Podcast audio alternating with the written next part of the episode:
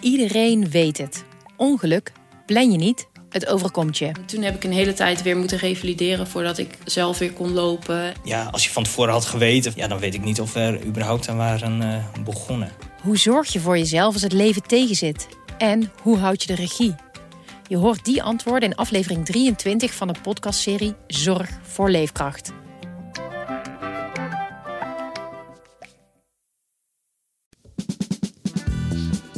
Is de podcast Politiek Dichtbij. Met Leendert Beekman en Tobias Den Hartog. Tobias, redacteur van onze politieke redactie. Fijn dat je er bent. Ja, op een woensdag. Dit is de laatste keer dat we ons gaan verontschuldigen. Beloofd? Ja, beloofd. Je weet het, we gaan de beloftes, hè? Nee, ja, wij, houden ons ook niet aan wat we zeggen. Uh, het was de bedoeling dat we op dinsdag zouden opnemen. Dat hadden we onze luisteraars beloofd. Zelfs met een beetje een grote mond. Ja. Het is niet gelukt, want uh, het was Pinksteren. Gisteren was ik vrij. En het was eigenlijk, uh, nou, het was wat te doen voor mij. Maar het zou te veel tijd gaan kosten om hier naartoe te komen. En omdat in de politieke wereld waar wij ons in begeven, Tobias burn-outs ja, aan de orde van de dag zijn. Zeker. Wilde ik mezelf dat voorkomen. En ik had een dagje ah. rust echt nodig gisteren, als ik hier eerlijk ben. Ah, ik ben lekker gaan zagen. Is wel een, uh, je, je, breekt al beloftes als een politicus, hè? Ja. Dat is ja. echt... Uh, ja, ik moet ook excuses aanbieden aan een paar vaste luisteraars. Ja. Uh, Reinier, waar we het de vorige keer over hadden. Die zei, waar, waar blijft hij nou? En ik was op mijn vingers getikt. Dus hierbij, sorry Reinier. Ehm, Tessa, die, uh, die wil ik ook eventjes zeggen. Okay. Uh, die heeft dus de hele dag zitten wachten, zei ze. Oh, ja, helaas. Uh, maar vandaag is hij er. Nou, je gaat wel goed door het stof, dat doe je dan Ja, en dan tot slot Jasper. Okay. Dan heb ik nu echt, in ieder geval de mensen die mij er persoonlijk op aangesproken hebben, heb ik mijn excuses aangeboden. Goed zo. Dus hierbij, het zal niet meer gebeuren. Ja, okay. we houden je in de gaten, we stellen je onder curatelen. En ja, maar je moet wel, op het moment dat ik dit de volgende keer me niet meer herinneren, dan zeg ik ook gewoon, ik heb hier geen actieve herinnering aan dat ik dit gezegd heb. Ja, kom je misschien mee weg in Den Haag, maar niet hier. Nee, nee. Nou, waar gaan we het er vandaag wel over hebben? Uh, we gaan het hebben over de formatie. We gaan het ook wel hebben over de kloof in de samenleving. En daarvoor uh, duiken we uh, de regio in. Maar Eerst gaan we het hebben over de versoepelingen. En dat doen we natuurlijk in het komende half uur. Want wij praten hier altijd in een half uur bij over de laatste stand van zaken op het Binnenhof. En er is nu nieuws vers van de pers, Tobias. Vers van de pers, ja. Uh, de, de, de seinen staan op groen, zei Hugo de Jonge. De versoepelingen van 9 juni. Ja, die komen wat eerder, 5 juni. Ja, en eigenlijk dat is dan de derde stap. En uh, die was gisteren bij het uh, overleg van uh, de veiligheidsregio's door minister Grapperhaus eigenlijk al aangekondigd. U merkt het, we gaan steeds meer uh, vorige week open. En nou, ik hoop dat we vrijdag echt kunnen komen tot conclusies dat we wellicht toch eerder naar stap 3 kunnen. Ja, dat was dus onze minister, Grapperhaus. Ja. Hij houdt ook helemaal geen rekening met uh, het feit dat mensen misschien niet eens weten waarom dat dan vrijdag is. Maar dan is er ministerraad. Ja, en dan gaan ze dat bespreken. Ja, dit is belangrijk, hè? Dit is stappen. Je, je, we hebben toch laatst dat, uh, de, de, veel gedoe en, en, debat gehad over meer dualisme. Mm -hmm. uh, nou, de, deel daarvan was, de ministers moeten weer wat te zeggen hebben. Het is niet zo dat in het katshuis allemaal al besloten kan worden wat, wat de ministers vervolgens moeten afstempelen in de ministerraad. Nee, ze willen zelf beslissen. nou, er is vandaag overleg geweest op het uh, ministerie. Van, door een aantal ministers, niet alle ministers. Uh, en ja, die ministers moeten dus vrijdag uh, overeen zien te komen in de ministerraad. wat hun collega, collega's nu al hebben besloten. Dus ze kruipen een beetje er meer naartoe dat het besluit op, op vrijdag in de ministerraad wordt genomen. Ja. Nog niet helemaal, maar bijna. Nee, en dan dat betekent, wat, wat hebben ze dan besloten? Wat, wat nog niet echt besloten is? Ja, wat, wat, wat nog niet echt besloten is, maar wat wel gaat gebeuren, is dan die heropening. Stap 3 van het plan. Dat is musea en restaurants open. meer bezoekers thuis. Dat gaat naar vier. Uh, restaurants overigens wel met voorwaarden dan. Hè, ja, en cafés ook, hè? Want dat uh, zei uh, Grapperhaus gisteren ook. Ze willen geen onderscheid gaan maken tussen restaurants en cafés. Dat nee. zou hij oneerlijk vinden. Ja, dat is ook bijna niet te doen. Want dan heb je natte en droge horeca en zo. Daar hebben ze allemaal over nagedacht. Maar ja, wat als een café een bal gehakt serveert? Is het dan een restaurant? Weet je, dat is een... Ja, dat is voor inspecteurs en zo. Is dat niet te doen natuurlijk, BOA's en dergelijke. Dus dat gaat niet. Dus er zal inderdaad... Overigens verwacht ik wel... Dat, zal wel met weer een bijsluiten met mitsen en maren gepaard gaan. Hè? Met uh, registratie en, en, wat al niet. Maar ja, nee, dit is waar het heen uh, meandert. Ja. Burgemeesters zullen daar blij mee zijn. Burgemeesters vragen ook om duidelijkheid. De voorzitter van dat Veiligheidsberaad. Dat Veiligheidsberaad uh, wordt gehouden door de voorzitters van de veiligheidsregio's. Hoeveel zijn dat er, Tobias? 15 of zo hè, in Nederland? Uh, nee, 25. 25, klopt, ja. inderdaad. 25 zijn het er. En dan is er één burgemeester, meestal van de grootste stad, die dat dan weer voorzit. Die dan voorzitter is van zijn veiligheidsregio, ja. van het, van het geheel.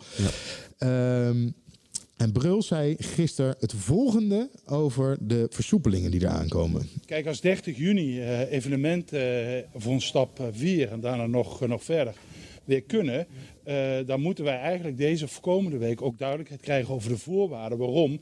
Omdat bij een beetje evenement uh, heb je toch wel zes tot acht weken voorbereidingstijd nodig. Nou, dan kunnen we best wel wat versnellen.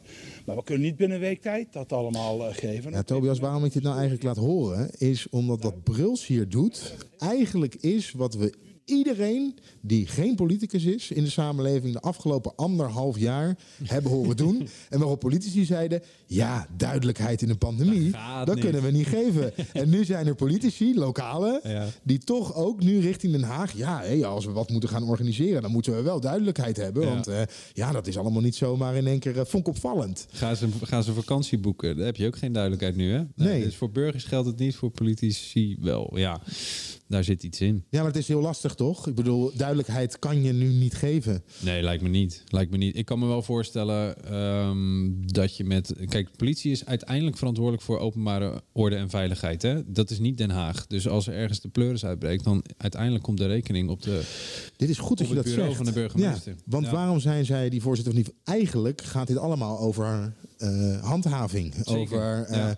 En ook daar zei Bruls iets over. Want hij zei namelijk het wordt lastig, de handhaving deze zomer, op het moment dat er versoepeld wordt. De avondklok handhaven heeft de Nederlandse politie ontzettend veel uren uh, gekost. Ja, en ergens zullen die uren uh, een verlof moeten worden om gecompenseerd. Het ligt natuurlijk wel voor de hand dat ook uh, onze politiemannen en vrouwen dat ergens in de zomer ook kunnen doen. Je kunt niet verwachten dat die eindeloos maar blijven doorwerken. En denk dus ook aan onze GGD-mensen. Want ook zij moeten adviseren bij die evenementen op alle gezondheidsaspecten. Maar die hebben hun handen nog vol op dit moment met de vaccinatie en het testen. En dit was eigenlijk voor corona al een probleem. Hè? Want uh, vorig jaar, uh, voordat corona uitbrak, had de politie al, of de, heeft de politie al gezegd: hey, luister eens, als wij in één jaar en een songfestival hebben. En een EK waar gehandhaafd moet worden. En, en, en de evenementen die er altijd al zijn. Ja, dan is geloof ik dat ze zeiden mei, juni is alle extra politie, uh, politiecapaciteit op. Ja.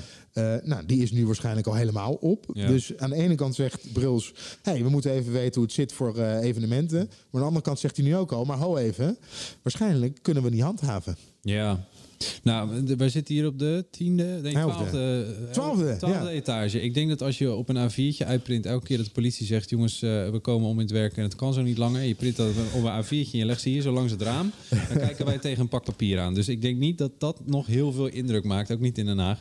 Nou moet ik wel zeggen, onlangs hebben ze gedreigd met een staking. Toen slikten ze wel even daar bij het ministerie van, oeh, staken, dat, dat is wel heel... Uh, uh, maar dat ging ook over het CO-conflict enzovoort. Nou, politieagenten staken niet, als hun eer te na. Maar wat ze wel doen is natuurlijk klagen en uh, af en toe eens wat actie voeren. En dat Toeteren, op het, uh, Toeteren, dat hebben ze op een gegeven moment ja. elke vrijdag. Ja. Ik woonde in de binnenstad van Leiden, toen ik nog het vrije leven had. En uh, dan kwamen ze vrijdag kwamen ze staken. En om 12 uur gingen ze vijf minuten ja. toeteren en sirenes aan. Ja.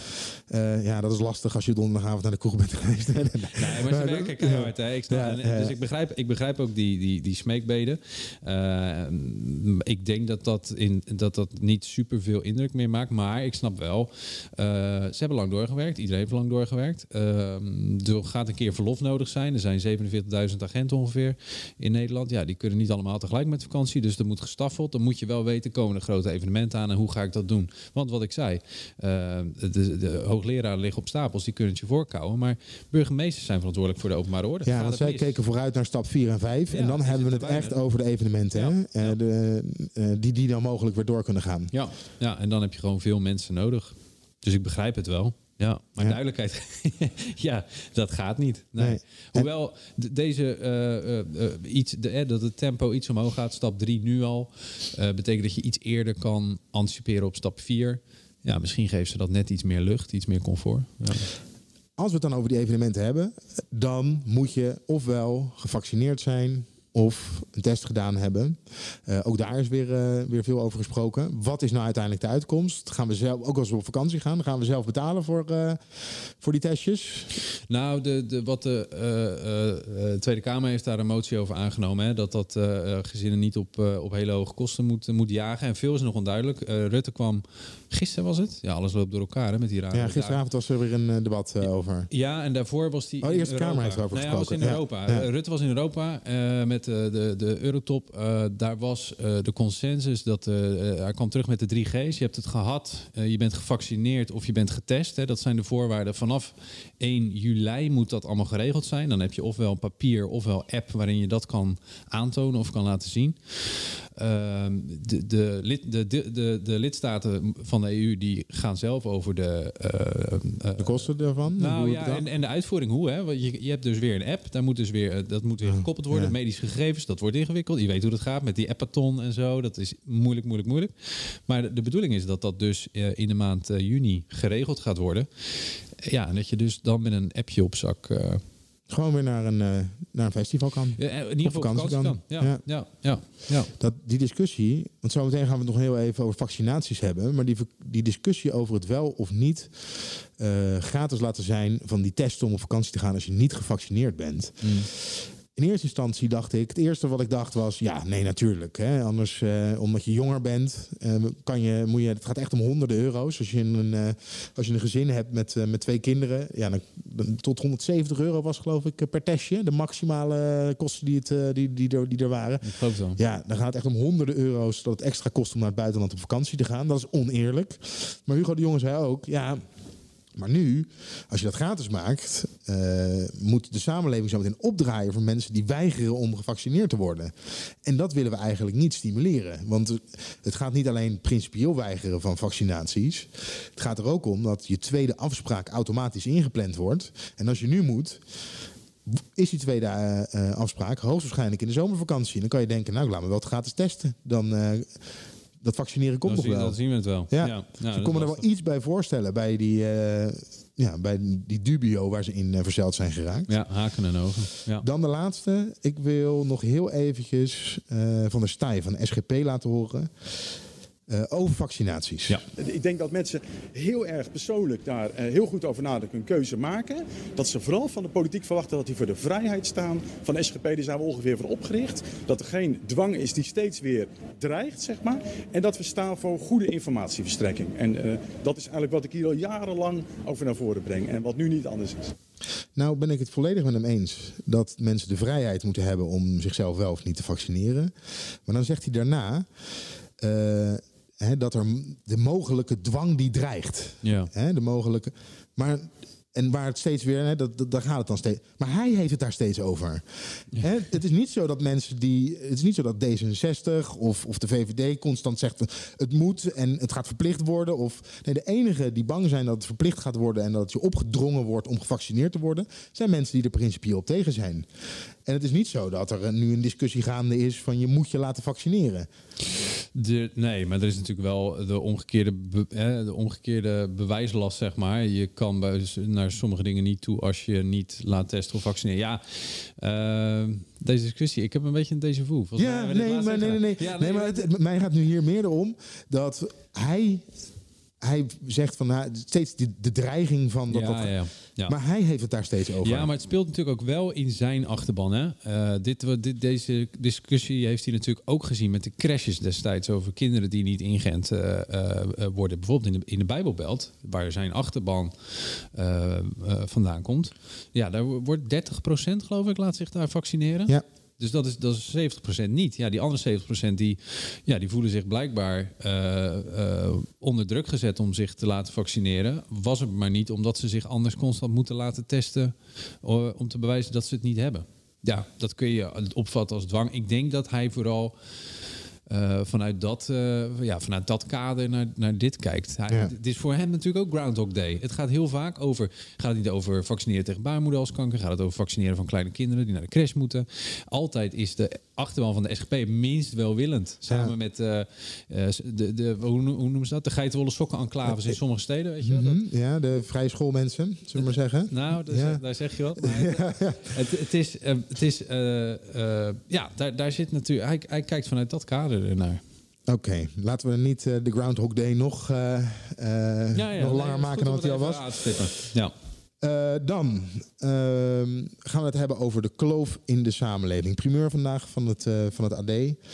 want de burgemeesters uit 15 steden zijn vandaag naar de Kamer gegaan met een petitie, een petitie om aandacht te vragen voor die steeds groeiende kloof. Vooral in de grote steden. Ik, ik, eh, kwam een lobbyist tegen daarvan uh, daarnet. Ja, in de binnen in de Wie was dat? Sibram Buma. Oh ja, hij, zei, hij ging ja. met zijn armen wijd staan bij zijn oude werkkamer. Daar was hij echt. Hij kwam daar echt toevallig langs en hij zei: "Ik ben nooit weg geweest. Het was een fabel.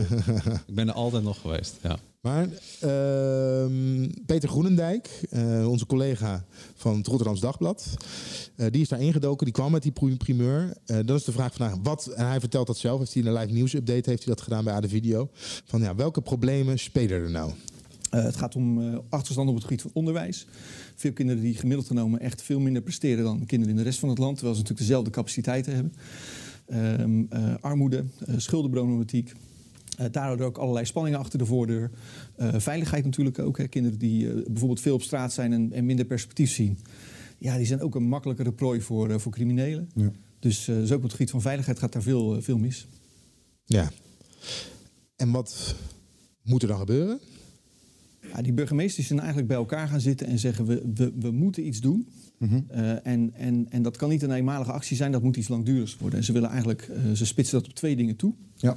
Ze willen een heleboel geld, 500 miljoen per jaar van het Rijk. Uh, uh, om allerlei dingen te kunnen doen. Bijvoorbeeld uh, tien uur per week extra die, activiteiten op school aanbieden aan kinderen. Zodat ze meer les krijgen en minder op straat zijn. maar ze vragen ook om wettelijke aanpassingen. Waardoor je hele gekke maatregelen kunt nemen. Althans tussen aanhalingstekens gek. Specifiek voor bepaalde wijken. Bijvoorbeeld dat er alleen nog maar mensen vanaf een bepaald inkomen mogen komen wonen. Mm -hmm. Zodat wijken niet helemaal vollopen met mensen die het toch al heel erg moeilijk hebben. En je een hele grote concentratie van problemen uh, krijgt. Uh, of extra regels voor de verhuurders. Dat zijn maatregelen die je niet zomaar in het hele land kunt nemen. Dat er bijvoorbeeld een minimum is of een maximum aan huur? Ja, bijvoorbeeld. Of, of dat je kunt gaan screenen. Uh, zorgt die huurbaas op andere plekken voor problemen. Dan willen we dat hij hier gewoon niet meer mag verhuren. Ja. Nou, dat zijn regels die kun je niet zomaar in het hele land nemen, maar die willen ze wel in deze specifieke wijken gaan, gaan nemen. Tobias, en dit raakt ook uh, de landelijke thema's. Hè? Ja, op, op, een aantal punten. Ja. Onder andere de kloof in de, in de samenleving. Ja. Uh, maar ook uh, consistent beleid, visie. Uh, ja. Daar wordt ook in Den Haag heel erg over gesproken. En dat betekent eigenlijk in dit geval hè, voor die gemeente niet van wethouder tot wethouder, maar lange uh, termijnen waarin een bepaald beleid wordt uitgerold. En uh, Peter Groenendijk van Rotterdams Dagblad, geen toeval dat hij met dit verhaal uh, is gekomen. Komt zelf uit Rotterdam Zuid, zou je niet zeggen als je hem zo hoort. Maar, ja. nee. maar in Rotterdam Zuid hebben ze, zijn ze nu halverwege een 20 jaar durend traject om de boel daar beter te maken. Ja. Om die kloof tussen arm en rijk te verkleinen. Ja. Ja, en dat, dat, dat, dat werpt wel, uh, wel vruchten af hoor. Dat zie je daar wel. Ik, ik, uh, ik woon er niet, maar ik ben er, uh, ben er geregeld. En je, had, je had daar echt een paar rotte kiezen. Ik, ik kan me nog herinneren, Katenrecht. Ik, ik weet niet of je dat mm -hmm. nog weet. Dat je met kelderbox, verkrachtingen en toestanden. Dat was echt de 13-jarige overvallers. Die woonden daar.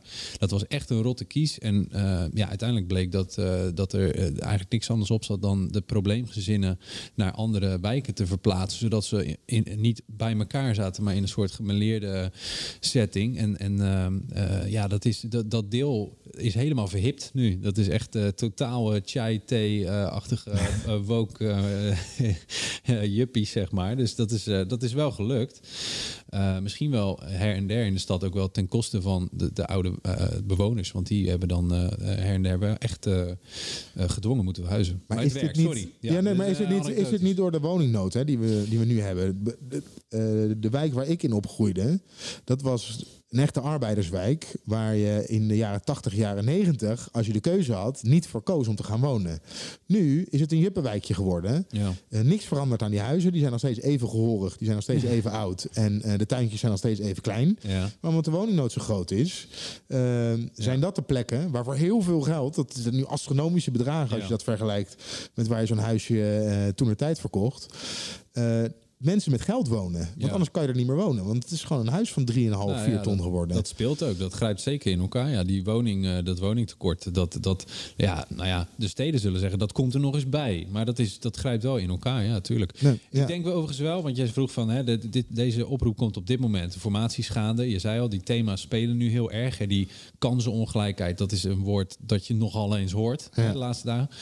Ze zeggen vaak, als je gaat lobbyen als de formatie begint, dan ben je te laat. Je had moeten lobbyen toen de formatie nog niet was begonnen, in de jaren daarvoor. Ik denk wel dat deze brief, deze oproep, is wel een schot in de roos. Want, ehm, ze, want ze plakken er een, eh, een prijskaartje aan. hè, 500 miljoen euro jaarlijks. jaar, ja, ja. jaarlijks. Dus dat is structureel geld. Hè. In Den Haag, eh, de ambtenaren worden dan altijd wakker. Als het gaat over jaarlijks en structureel geld, dat betekent terugkerend iets. Dan moet je Mhm. voortdurend eh, rekening mee houden in je begrotingen voor de komende jaren. Dan ja, dan kan je niet met een. Met, met- als, geen- nee. als er één keer een bedrag, Eén keer een dan bedrag, dat kan je hopen op meevallertje, geef je dat ja, weg. Precies, dat tikken ze eh, tamelijk achterloos af. En dan is 500 miljoen echt niet zoveel. Dat lijkt een hoop geld, maar dat doen ze in de- eh, dan ook weer niet. eh, dat is ook weer niet astronomisch. Dus, maar dat jaarlijks, dat maakt wel dat iedereen er even van opschrikt, denk ik, daar. Maar eh, die kansenongelijkheid, als het dan gaat over het onderwijs of gewoon het vinden van een baan of een huis of een eh, ja, je plek vinden in de samenleving, ja, dat is wel top of mind nu in de formatie. En dat, dat, dat heeft alles met de hele aanloop te maken van de toeslagenaffaire eh, tot alarmerende rapporten van het SCP, waarin ze zeggen corona heeft die, die kloof nog eens verdiept. Dus let op, daar ligt nu ook weer een, nieuw rapport van. Ehm, dus ik, ik, ik denk wel dat, dat er eh, in de, eh, een breed gedragen eh, groep partijen is ja, die hier wel iets.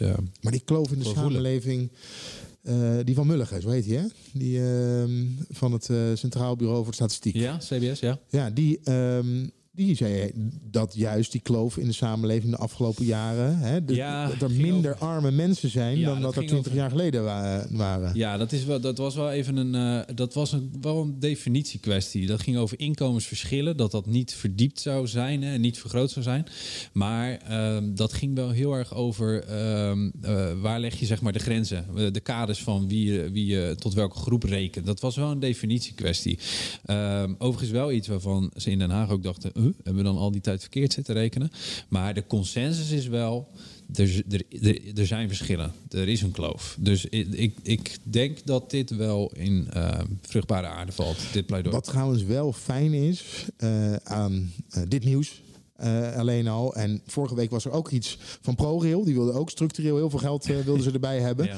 Is dat in de formatie het eindelijk op inhoud nu eh, over inhoud lijkt te gaan. Ja.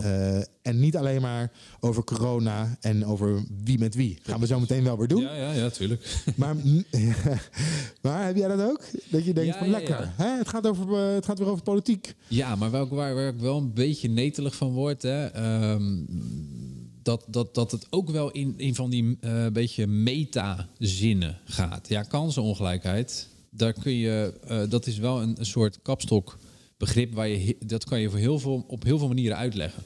Eh, daar heb ik geen moeite mee. Maar ehm, eh, als het bijvoorbeeld, hè, Peter had het net over, je kan als eh, ehm, eh, stad dan wellicht voor bepaalde wijk bepalen welke huurders daar komen wonen. En dat je een beetje een, een, qua inkomen een verdeling hebt. Wat, wat eh, mensen met een laag inkomen, mensen met een hoog inkomen. Dat je een beetje een gemeleerde wijk krijgt, gemeleerde scholen krijgt. Dat is best wel concreet. Maar ja, we gaan de kansenongelijkheid aanpakken. Ja, gooi het maar in mijn pet. Daar kan je, daar kan je honderd kanten mee op. Dus ik hoop wel dat, dat we in de, in de formatiebesprekingen... dat we een klein beetje dan ook die, die concretere richtingen gaan horen. Maar ik vrees dat dat nog even duurt hoor. Nou ja, de gemeente gaat natuurlijk komen met waar, hoe gaan jullie dat geld dan inzetten? En dan worden de wijkcoaches worden, Ja, worden aangesteld. Ja. Ja. Eh, en eh, eh, leerwerktrajecten, weet je, dat soort... Ja, nou ja, het mag best een beetje, het mag best ingewikkeld zijn, maar wel concreet, snap je? Dat, dat, dat- niet alles laat meteen resultaat zien, dat begrijp ik best. Maar ehm, ik heb wel eens het idee, kijk, de- in, in Den Haag gaat het dan ook over, ja, we moeten dualistischer zijn, maar de, of, of een, ehm, er moet een andere bestuurscultuur zijn. Nou ja, gaat die partijen vragen, je krijgt nou, 17, nee, 18, 18 verschillende definities daarvan, weet je wel. Dus dat, dat is ook met kansenongelijkheid of met een kloof in de samenleving. Ja, de een zal het vanuit inkomen naderen, de andere vanuit onderwijs, de, eh, een derde de toegang tot sport, weet je wel. Dus dat eh, alleen al eh, het eh, eten. Hè. In Rotterdam bleek dat heel veel, heel veel kinderen hadden, hadden helemaal geen lunch.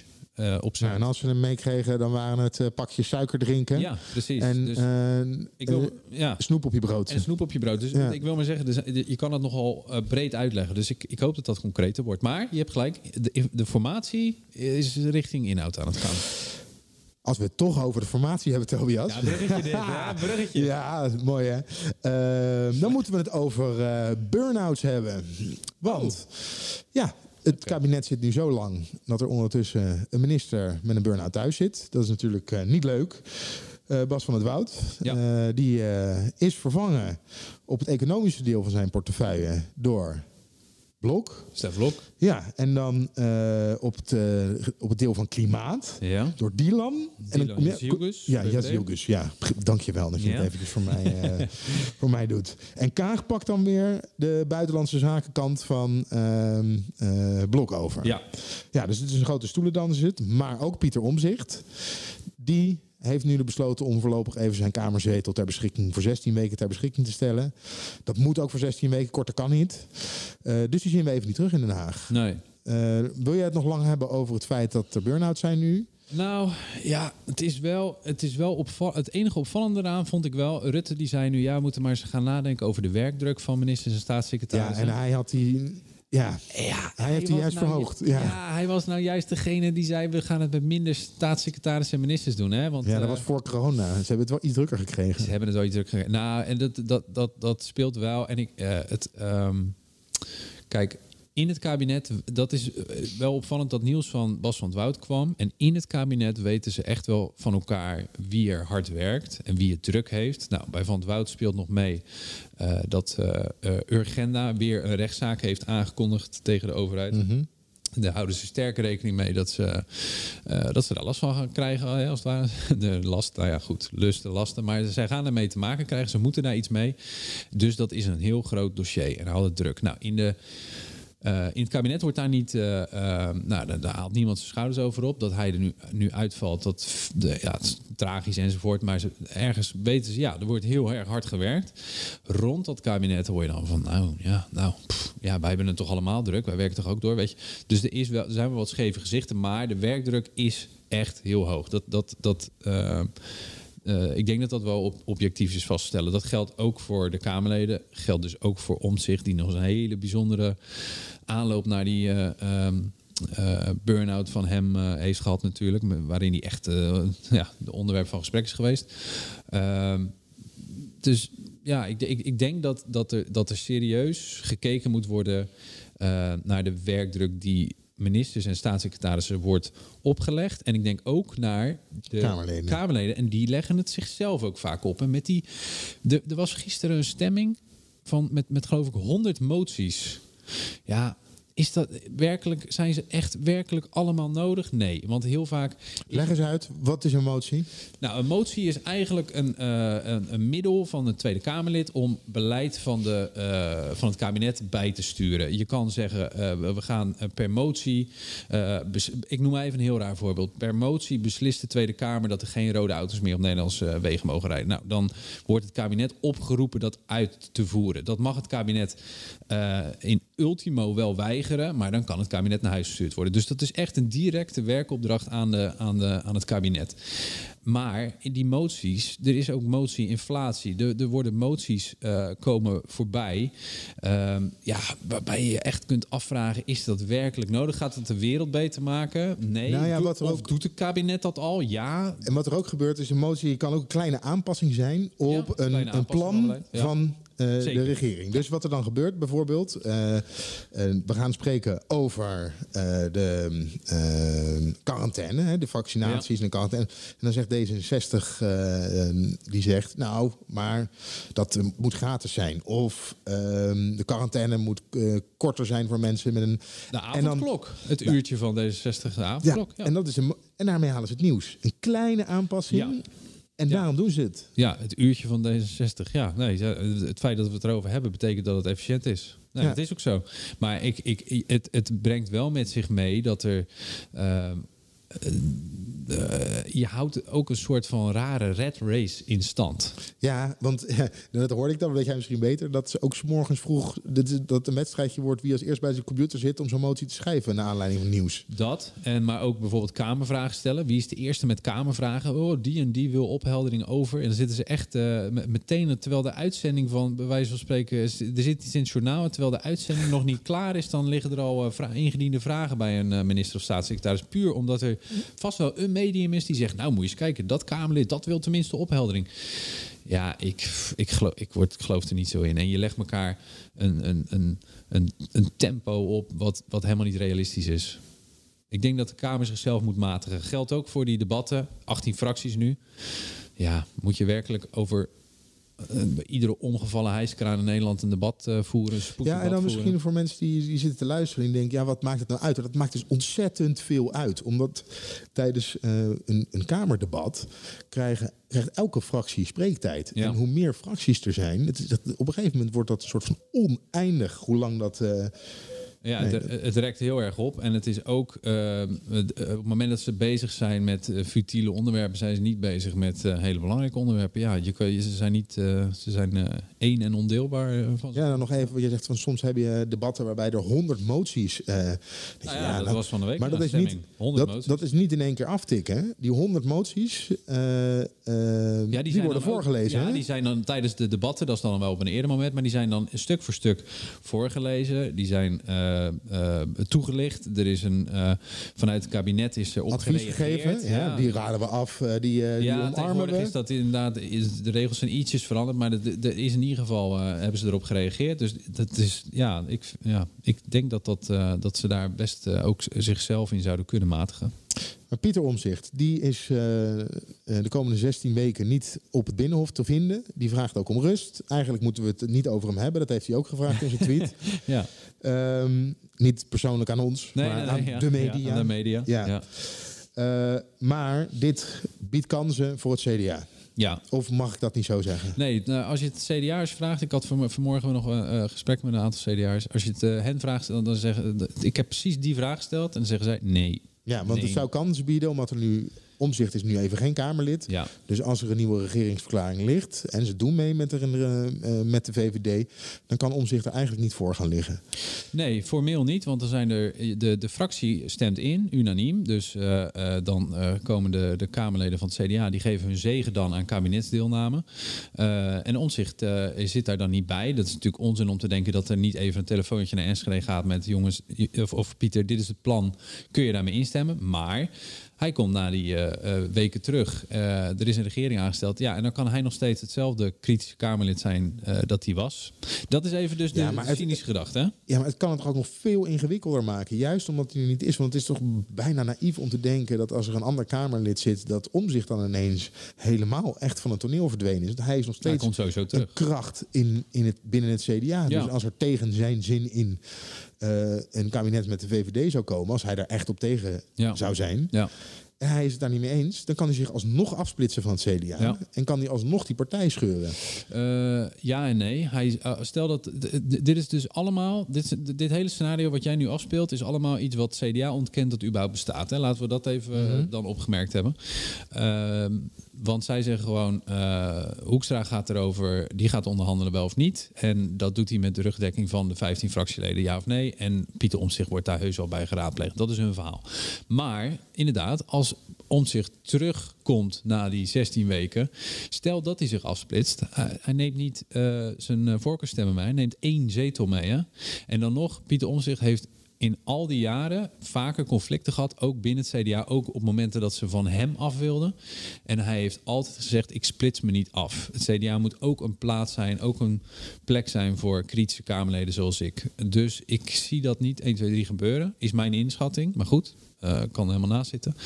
Eh, plus, CDA zegt gewoon, ja, als hij terugkomt, dan mag hij ook tegen een regeringsverklaring zijn. Dan is hij gewoon een Kamerlid in de, eh, in, in de Kamer en dan mag hij tegenstemmen wat hij wil. Ja. Dat is dualisme namelijk. Ja, dat willen ze zo graag. En dat wilden ze zo graag, ja. Eh, dan de formatie. Eh, vandaag zijn zeven partijen bij elkaar gekomen. Ehm, hebben gepraat. Ja, de regenboogcoalitie. De regenboog. Nee, dat heb ik, Ja, dat heb ik nu eventjes eh, neergelegd. Nee, dat is onzin. Ja, nee, eh, dat geeft ze een kleur. Want het, is, het, het was eh, een, een, een bonte stoet van... ja, wie, wie zijn er allemaal geweest? In ieder geval het motorblok. Nou, VVD, CDA, ChristenUnie en D66. Hè, dus de, de vier gezworen kameraden van nu. En dan Mhm. met het aangeschoven eh, oppositiepartijen PvdA, GroenLinks en SP. Nou ja, dat is een hele dat is een waaier aan kleuren. Ja, zeker. Ja. En dan komt Kaag eh, na het gesprek eh, naar het touwtje, zoals jij dat noemt, Ja. bij de journalisten. En dan zegt ze het volgende. Ja, we hebben een goed gesprek met eh, alle partijen en natuurlijk bijpraten over de inhoud. Herstel en transitie, dus eh, ideeën met elkaar gedeeld. Eh, nou, dus dat is deze ronde. Er zat daar veel overeenstemming in. Is dat, eh, Nou, ik denk dat eh, heel veel partijen hebben natuurlijk al hun eh, brieven geschreven, ideeën gedeeld. En iedereen voelt zich verantwoordelijk, hoe groot of klein je nu bent, eh, om het land verder te helpen. Dat is een opdracht aan ons allemaal. Ja, ik moest heel erg aan voetballers denken toen ik dit hoorde. Oh Er wordt heel veel gezegd. Het is allemaal waar. maar eigenlijk is Je het totaal inhoudsloos. Je bent, wordt er Ja. niks wijzer van. De Nou. bal is rond. eh, Zal ik je vertellen hoe het ging in de kleedkamer dan? Het Ja. ging als volgt. Er zaten zeven mensen om tafel. Dit is echt waar. Er zaten, die, die zeven partijleiders zaten om tafel. Mariette Hamer moet een, eh, eh, ja, eigenlijk een, een eh, voorstel gaan doen... van welke partijen gaan er, moeten eigenlijk straks gaan onderhandelen... om eh, tot de regering te komen. Die zeven komen aan op basis van het feit dat ze ongeveer hetzelfde idee hebben over wat ze willen met het herstel- en transitiebeleid als het gaat om corona. Dat zijn dus korte termijn dingen, eh, steunpakketten en dergelijke. Maar het zijn ook lange termijn dingen, zoals die kansongelijkheid in de, eh, het onderwijs. Of bijvoorbeeld eh, hoe gaan we bedrijven weer levensvatbaar of niet levensvatbare bedrijven aan, aan andere arbeid helpen. Hè? De mensen die werken aan andere arbeid helpen. Dat zijn lange termijn dingen. Die ook met corona te maken hebben. Nou, alles onder dat noemetje. Daarvoor, daarvan zei Hamer, jongens, kom praten. Jullie met z'n zeven, want jullie hebben ongeveer aan mij eerder in eerdere gesprekken ongeveer aangegeven wat jullie ideeën zijn. En ik zie daar wel een rode lijn in. Het achterliggende idee is, als daar een rode lijn is, is er met een deel van die partijen misschien ook wel te praten. Want Segers zat er en Marijnissen zaten, zat er ook. Maar Marijnissen heeft al gezegd, ik wil niet met Rutte en de VVD. Segers heeft dat ook gezegd, later een klein beetje teruggependeld. Hè, maar die heeft ook gezegd, ik wil niet met Rutte. Of ik ben in ieder geval voorlopig niet aan de beurt met hem.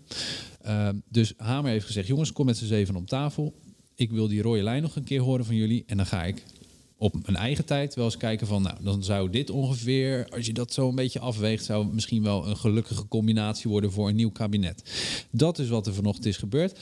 Hamer gaf eh, de eerste, de beste, eh, links van haar het woord... en zei, nou, eh, herstel- en transitiebeleid als het gaat om corona. Hoe ziet u dat, mevrouw Kaag, meneer Rutte, meneer Klaver, mevrouw Marijnissen? Heel het rijtje af. Nou, en ze mochten elkaar dan ook vragen stellen van... ja, oh, maar wa- waarom dan? En hoe zie je dit dan? En hoe, hoe, hoe, waarom niet, noem je niet dit? Nou, dat is het...